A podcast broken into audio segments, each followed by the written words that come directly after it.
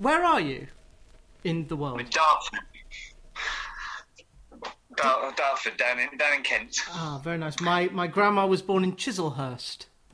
Ah, well, that is very nice. Yeah, yeah. I'm not sure that Dartford quite qualifies, but for the sobriquet, nice. But I was driving through Chiselhurst the other day. It's lovely big houses.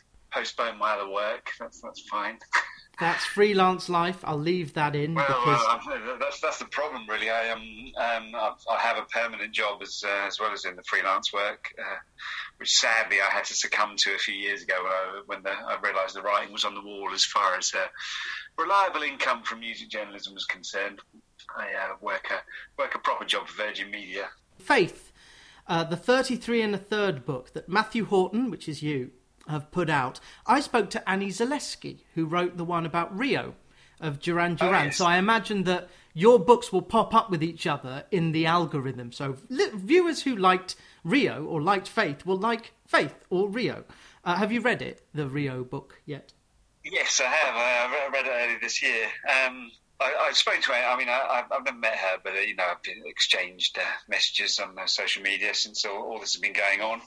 And I did say to her, I've bought it, but I'm not touching it until I finish mine, because like you say, the algorithm will probably bring them quite close. And I was thinking there's going to be perspectives, I'm sure, that potentially clash and might inform what I'm doing. So I left it alone until I'd handed in my final manuscript and then read it and loved it. Yeah, it's a great book. It was the first album I ever got was Rio, so it had a place in my heart. I think it might have been one I considered submitting myself years ago, but I never wrote a proposal for that. But yes, my parents bought it for me. Well, Father Christmas bought it for me in Christmas '82, my very first cassette. The bassist Guy Pratt has a gag in his show My Bass and Other Animals where every Duran Duran bass line goes bum bum bum bum bum bum bum bum, and it's true. Every bass line is dum dum dum dum dum dum dum, because it's a very simple bass line to play, but it's also melodic and hooky. But yes, enough about Annie and about her life.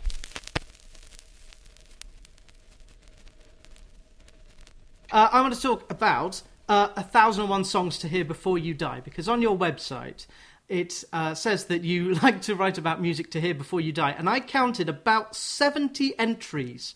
I counted them all out, counted them back in, that you contributed to this book. So I've got the albums one, but not the songs one, and I feel I need the songs one, because there are songs that I've heard and that I've loved, and 70 with the initials MH behind it. So before we talk about the songs, what is the process of being a contributor to a compendium like that? And is it fun? Oh, absolutely, yeah. So that was kind of a friend of a friend thing, really. It was so back in whenever that was, it was the late noughties, 2008, 2009 sort of time. I was working at Orange Music I was working at Orange on the music site. My my boss was Pat Long, who sadly died.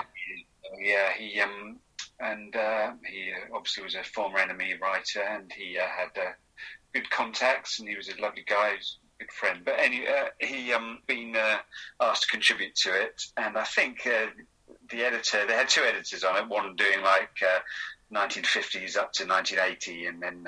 And then the rest of it, the other guy doing the rest of it. But the guy doing the 50s to the 80s had said to Pat, "Do you know anyone else?" And he goes, "I work with Matthew." So, so he got in touch with me, and that was great. And I started working on that, and I realised I was only getting offered, he was sending out spreadsheets of songs from the 50s, 60s, and 70s, and I'd say, my real forte is the 80s, that's when I really got into stuff. And so I got put in touch with the other editor there, and that's when I really started doing loads of them, because it was so close to my heart and I had a lot to say about these things. And it was a process of spreadsheets being sent out, and you just ticked off the ones you're interested in doing. And I guess the editors just, if there were clashes, they decided who would be best to do this and the other. And then you were given a certain amount of time to do them, and the schedules got shorter and shorter. Mm. You suddenly get an email going, "Can you write?" The first lot would be, "Could you do about these 10 songs for the end of the month?" And then after a while, it'd be, "Could you do these 5 by tomorrow?" Deadlines. I love a deadline. I love the sound of them whooshing past. Yes, exactly. Yeah. Douglas Adams, I've got you there. Very good. I have contributed to the albums book as well, but only later editions. So that was the first thing I came in on, the songs. And, I mean, contrary to what we're going to talk about today, really, I've always been more of a singles guy than an album. So, that's what my collection's really based around. What's your favourite Beatles album? I lean towards Rubber Soul. Mine is The Best of the Beatles. That's what just hopped into my head, because he's right. I'm all that one, yeah. Alan Partridge is quite right. Let's go through some of these 80s would-be's by Scritti Politti. What I'm interested in the charts, what songs will be heard in 100 years' time, much like something like Elgar's Nimrod is heard today? So something like Would-Be's, True Colours, which has become an anthem for oppressed people, Buffalo Gals, which still sounds fresh. A lot of these are records. They're not songs. You know the difference between a song and a record.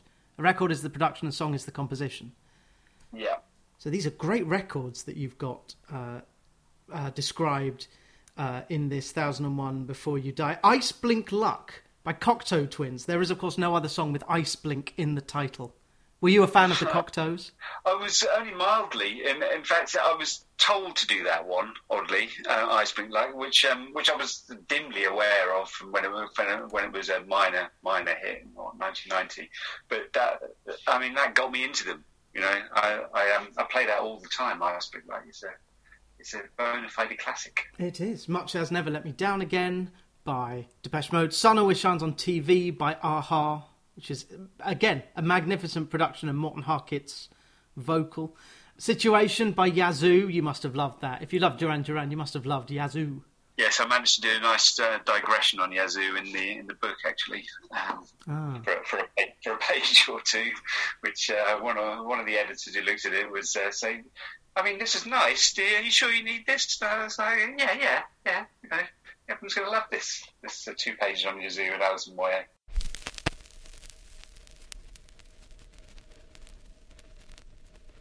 There are a few things I learned in the pieces, which are all... Is it MatthewHorton.com, your portfolio? Yes. Yeah. They're all there, and you can zoom in and read the text, but do buy 1001 Songs to Hear Before You Die. I didn't know that the Blue Nile were the Linn Hi-Fi showcase band. That explains a lot about their sound. People might not know the Blue Nile, but they are marvellous. Oh, totally, yes. I mean, the story is, isn't it? I haven't read my piece for a while, actually, but... They had persuaded Linn to set up a record company, hadn't they? Just for them. Yes, it was on Linn Records, Linn, not Linn as in Alan Partridge. He was getting a lot of airtime today. I also didn't know that Steve Winwood, While You See a Chance, came out in 1980. God, it sounds so fresh for 1980. And he played everything on it. Yeah. Yeah, proper auteur. Yeah. No one really talks about. Is it because he... So everyone talks about George Michael, etc. But no one ever mentions, you know who's really great? Steve Winwood. He was in about 4 bands and inspired Call On Me by Eric Prydz. Well, yes, which, you know, you're talking about songs that will be around in 100 years. You know, that'll probably end up his legacy, won't it? Whether he likes it or not. Yeah, I don't know. I guess he's kind of publicity shy, isn't he, really? I think that's... no, I don't know. That didn't stop you being fated. No, it shouldn't. A lot of the acts that you write about, Robin, With Every Heartbeat, Damon Albarn, Stylo, that's the Bobby Womack one, I think. Obviously, You Get What You Give is one of the 1001 Songs to Hear Before You Die. Greg Alexander came and went because he definitely didn't want the thrill. Sex Machine by James Brown, Surf's Up by the Beach Boys, I'll Take You There by the Staple Singers, Higher and Higher, Jackie Wilson, Born to Be With You by Dion. Now, given that Phil Spector killed someone and died in jail, does that make the songs that he worked on, like River Deep, Mountain High, and on and on and on, does that make them less, or can we completely divorce the auteur from the art? I can't believe I've been thrown this one. Use both sides of A4. Yeah, it's like, well, we all agonise over this, don't we? You know, it's obviously easy to combine the art and the artist. If someone's done something bad and you don't really like them, you know, you're quite happy to consign that to history, and it's not so difficult. But I think everyone ends up a little bit disingenuous about this. Because I still play "What a Christmas Gift for You" every Christmas, yep. You know. And "Born to Be with You" is a great album, and I've certainly listened to that in the last few months. I think I am subconsciously or otherwise divorcing art and artists. Of course. Well, what about Doctor Who, the TARDIS, Doctor Who? That song by the KLF, I was humming that, the Time Lord, the car. I was humming that 2 hours ago, completely unaware that drum beat comes from a song by a convicted paedophile who is still in jail. And with Michael Jackson, Dorian Linsky said, "Billie Jean is uncancelable." And my line is, well, a melody didn't sleep with a child. Yeah. I mean, yes, obviously Dorian's always got a point. It does surprise me with Michael Jackson, really, that he's consistently played on the radio still. Mm. Every time, because obviously it's hugely popular, and so many people are quite prepared to forget that. But yes, it's harder. That's harder for me. I don't know why I am. Again, so many other songs to hear before you die. With "Rebellion Lies" by Arcade Fire. There's another one. "Keep Running Into Trouble." "Fix You" by Coldplay. Chris Martin's done nothing wrong. Maybe he knew where Goop was heading and he wanted to jump ship. And just drop the kids off with mum every few weeks. "Hopi Perla" by Sigur Rós. "Little Bear" by Guillemots is a great choice because Fife Dangerfield in another era would have been a globe-conquering star. For some reason, it didn't work for him. Yes. I do often wonder about them. I do have a little poke around the internet sometimes to see what's happening there, you know. But it's Guillemots haven't really are not strictly gone, but haven't released an album in 10 years, is it? I suppose. And I'm looking at Through the Wire, but I'm not going to touch the author. Well, here we go. Song. Yeah, there's another one. Yeah, no. Yeah.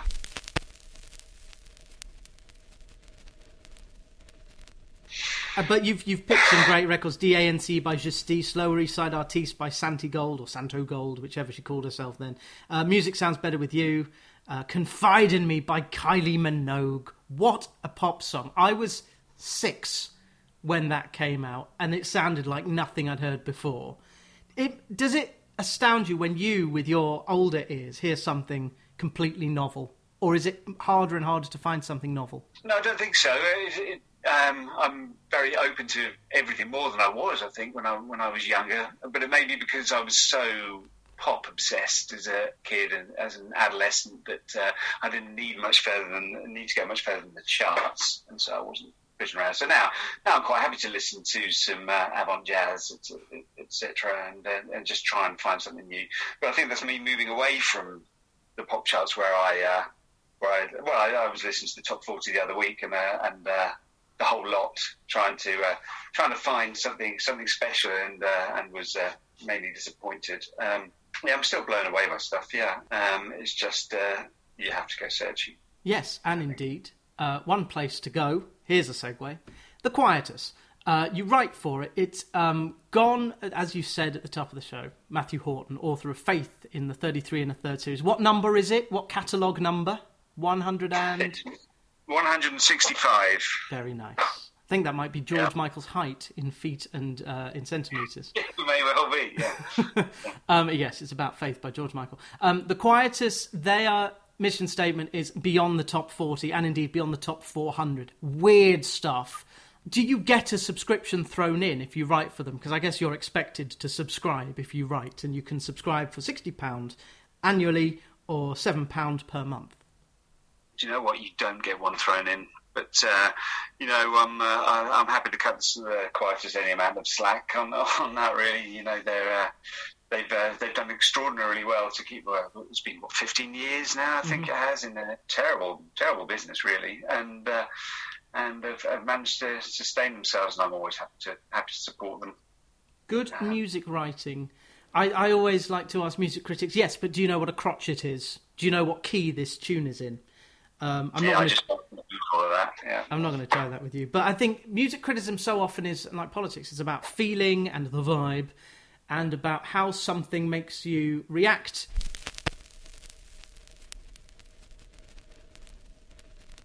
Usually it's the lyric or the texture. And both lyric and texture are bound up in the record of 1987, which was the year Bad came out. So Bad and Faith came out within weeks of each other. Yeah, Bad slightly before, was it? There was a minor anecdote with one of the chaps I interviewed for the book. I'd say it was Roddy Matthews, who's a guitarist, and he and now a music media lecturer, but he. He played guitar on just one of the tracks on Monkey on the album, and one of the things he was telling me was how he couldn't really get through to George Michael, how he felt he was not so much a blank canvas as just a guy with a facade up, with a barrier up, and he said, but there was one moment when I actually made George Michael laugh sitting in the studio, and I came. He said, I came in and I said, I've just heard that new Michael Jackson single, and he himself doing an impression. He goes, I mean, really, what do you think he's talking about? Going, I'm bad, I'm really, really bad. You know, that's me doing Roddy Matthews doing. That's bro. George Michael laughed. He said, and apparently that was his greatest achievement on the record. I think. Brilliant. That my favourite anecdote about Bad is that that was due to be a duet with. You should know this, Prince. Yes. And when Prince heard the first line of the song, he went, "Not doing that." But I love that. Mum had it on cassette, and I listened to. She actually had Faith and Bad on cassette, and then she had me. So these albums came out while I was within the uterus of my mum. Right. Faith is about confusion, insecurity, and sizzling ambition. It was made by a 24-year-old man who had purposefully finished his band because it was all about being young and being fun. And at 23, George Michael could only sell that so much. Did you, did you go to the gig at Wembley Stadium, but were you aware of people who did? I was aware of people. No, I just didn't have those kind of options at the time. Neither money nor being able to go to these things by parental permission. So what was I? I was just turned 14. I'm considerably older than you, John. Yeah. Sorry. It's all right. I get reminders every day of my ancient age. But what's a TDX cassette, Uncle Matthew? Yeah, so 86, he dissolved the band. Pepsi and Shirley had their career, and I love the fact that Pepsi and Shirley were kept off number one by George Michael and Aretha Franklin, because I'm looking at George Michael for his George Michael at 60 next year. So this book, Faith, part of the 33 and a Third series, will be useful for my project.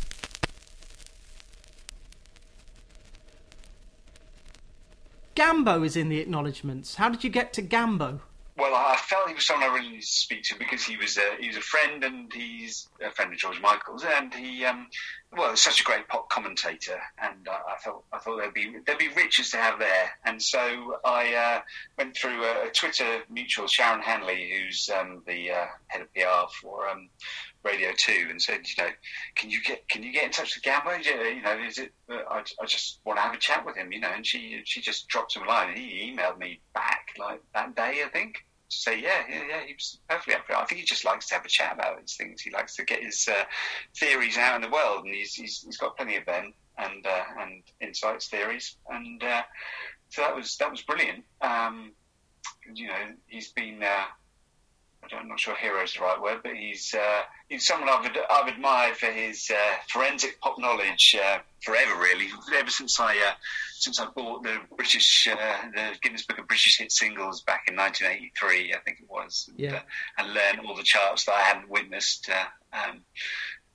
from before I was born. You know, and he's always been synonymous with that with that for me. I think George Michael did that as well. He would listen to the top 40, as would I. I got to about 16 when I realised, hang on, the music's really awful. And I switched to Radio 2. So I've been listening to Radio 2 for about 18 years. And there was a show on last year about Older, 25 Years of Older, which was his third album, Older. So Faith, Listen Without Prejudice, then he had the lawsuit, and then Older. And he'd also lost his partner through a brain hemorrhage caused by HIV. So George Michael's life and his music are synonymous because he wrote about his life. Yes, totally. I mean, he was hiding things, clearly, and certainly around this kind of time. Although the tabloids, etc., and some fellow pop stars, were always trying to out him. He was very much keeping that private. So it's a matter of interpretation what you're finding in the lyrics. But yeah, I think after Faith, when he realised he didn't really want that level of success, and he didn't want the light shone on his private life, and withdrew from all of that. Then everything became much more personal, I think, after that. And clearly Older is the apotheosis of that. Well, a couple of things. I don't think it's crass to compare him with the Beatles. Huge teen success. Went on tour. Hated being on tour because he couldn't control anything. Admittedly, the PA was better by the time he went on his big world tour. He actually played Rio de Janeiro in 91 and then more or less stopped. Had the personal bereavements.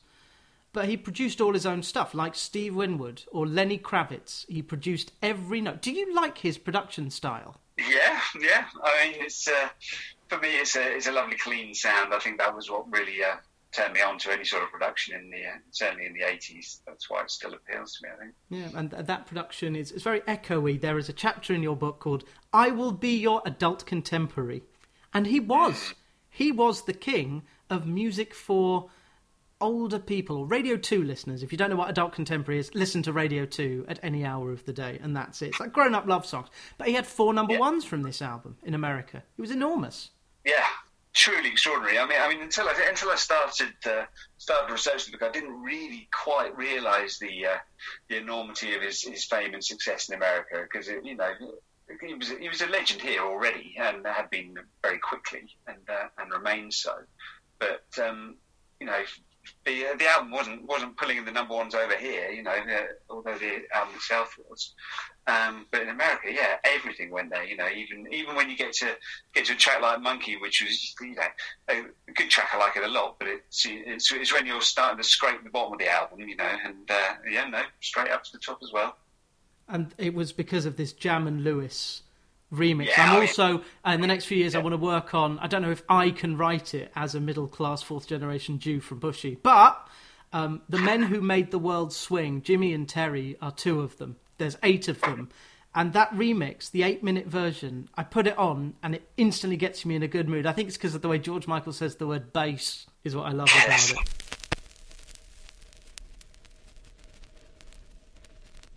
So George Michael really took the black audience with him, and this started, I guess, when he duetted with Smokey Robinson and Stevie Wonder at the Apollo celebration. Yeah, I think so. Yeah, I think that's generally regarded as when he made that move. It's that and the voice, the very rudimentaries of that, the blue-eyed soul voice, that carries the kind of emotion you expect from a soul singer.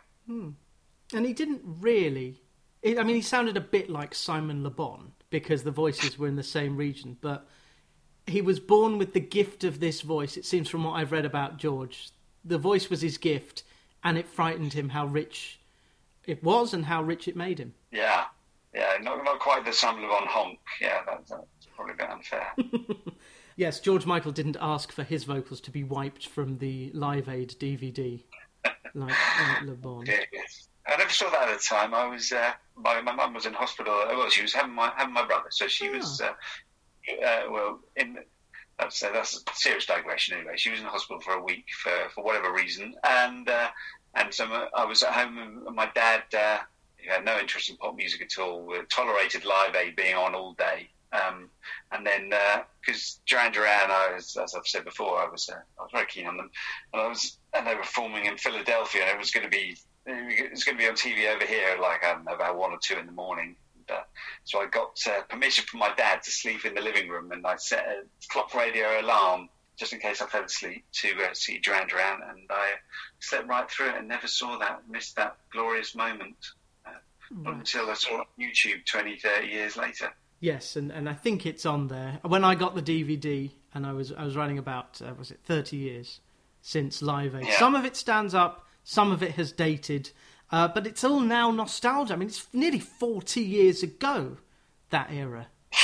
Yeah, yes it is. And yeah. And those acts who made money because there was a record industry, and then there wasn't.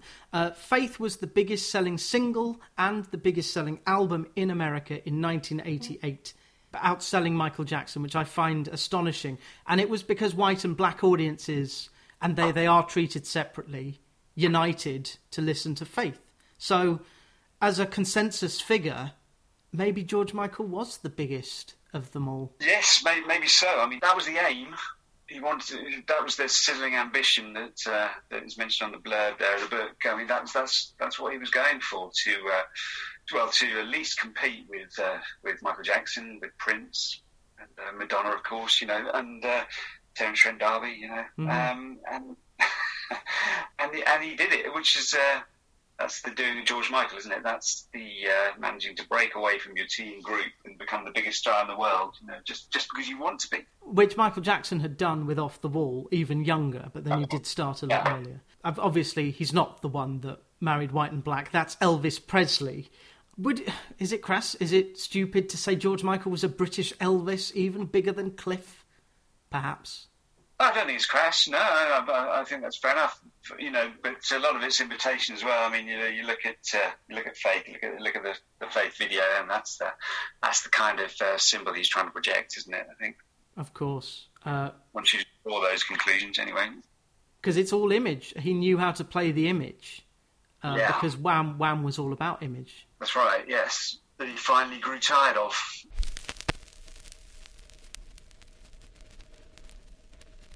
What was your reaction when he didn't promote the second album? I remember thinking it was extremely odd. I don't think I was on board with the idea. I wanted to see George Michael everywhere. I was a big fan, clearly. Yeah, I wandered all over the place. It's enjoyable. It was enjoyable. Things like Freedom 90, where he's just got the supermodels in the video. That's you think that's clever, but.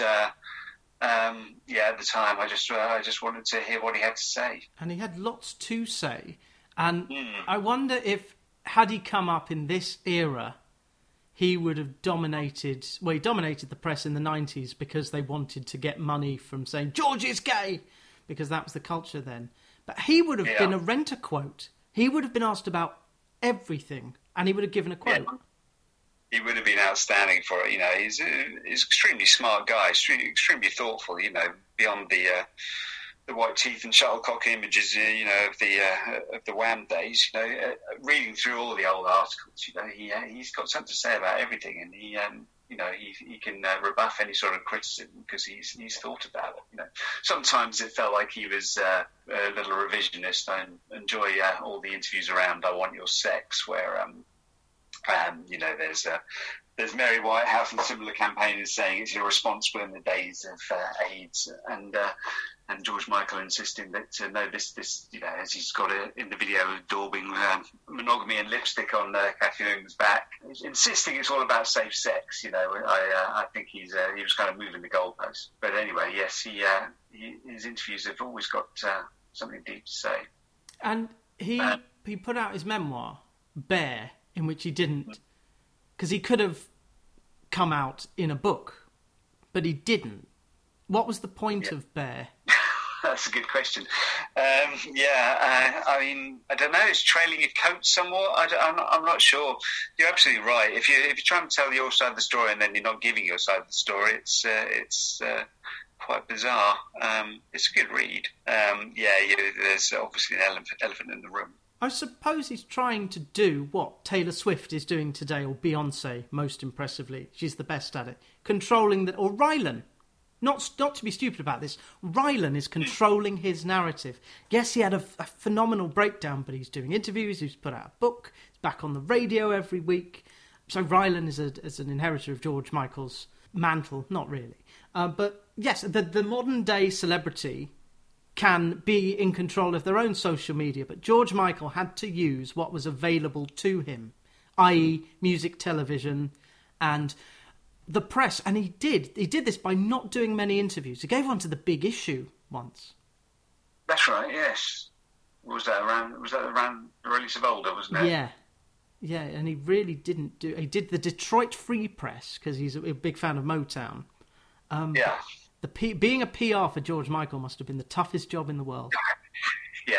I spoke to his manager at the time of Faith, and he did seem to find it quite a frustrating period of his life. He enjoyed the success, and then seeing his client go stratospheric, but grew more and more puzzled with the way he was behaving after that. Mm. You know, that was Robert Kahani. He was the guy who he didn't come off too well in when the court case came around in the 90s, but he was the guy who had to tell the record company that there was going to be no publicity for Listen Without Prejudice, and they were obviously nonplussed.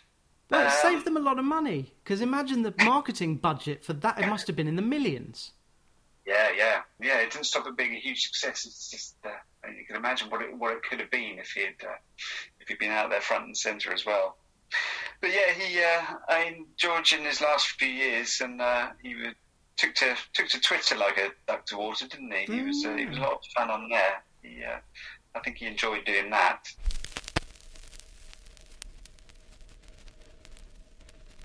When we first started speaking about George, I said, I live in Bushey, and you said, well, I lived in Bushey too. So where exactly in Bushey were you? I lived at the top of Giant Tree Hill, so it was the very edge of the RAF patch, because my dad was a squadron leader at the time. The very edge of it, onto the California Lane, there's the road next to it. Yeah, that's where we were. I was there from 79 when we were there. I was there for 3 or 4 years. So you may have rubbed shoulders with Yog. Well, I've always thought that. Yeah, as I said to you before, I felt there was some sort of kinship. When I first read about Wham in interviews in early '83, and they were talking about the wall game at Bushey Mead School, and I thought if we'd stuck around, we moved to Berkhamsted when I was 10, and further into Hertfordshire. But if we'd stuck around Bushey Meads, that may have been where I ended up. Oh yeah, and I kind of followed in their footsteps, but I had no discernible musical talent. So just pretend I had by writing about it. And this book came out in June in America, came out in September here. What's been the reaction in the States? Well, from what I've heard, very good. They were very excited about it at the time, because the 33 and a Third books, as you know, they tend to be a little bit more indie, I suppose. Or classic rock, that kind of thing. Something pure pop. There's only a handful of what you consider to be pure pop books, so people were excited about that kind of perspective coming out in the series. As far as sales numbers concerned, I don't really know yet, but it's on its second print run, someone must have been buying it. That's very good. Unless they just printed 25 in the first place, and they all went straight away. Now it's going to be his 60th birthday next year, all kinds of anniversaries popping up. So there may be a fillip of sales next year. June 25th is the date, and I'm hopefully going to be doing something around it. Thank you very much. You keep that. Yeah, well, because I've half written a script. I'll perform it somewhere in Watford, and I can sing George, because he's well within my range. Do you have a favourite unsung George Michael song? One of his deep cuts. It's it's hard to think of a deep cut. Everything's so popular. The things like "Waiting for That Day" for a lesser single on "Listen Without Prejudice." That's one of the ones I like. I like to warble along to. "Something to Save" as well on there. Yeah, I've always considered these in my register, but I won't show that off right now. But yes, not sober. Yeah, exactly. Yeah, haven't started yet. Number 165 in the 33 and a Third series is Faith. Matthew Horton is the author. Thank you very, very much indeed, and thank you for writing this book, and for getting Paul Gambaccini, we should say, involved as well. You worry, a credit to Gambo's pop knowledge.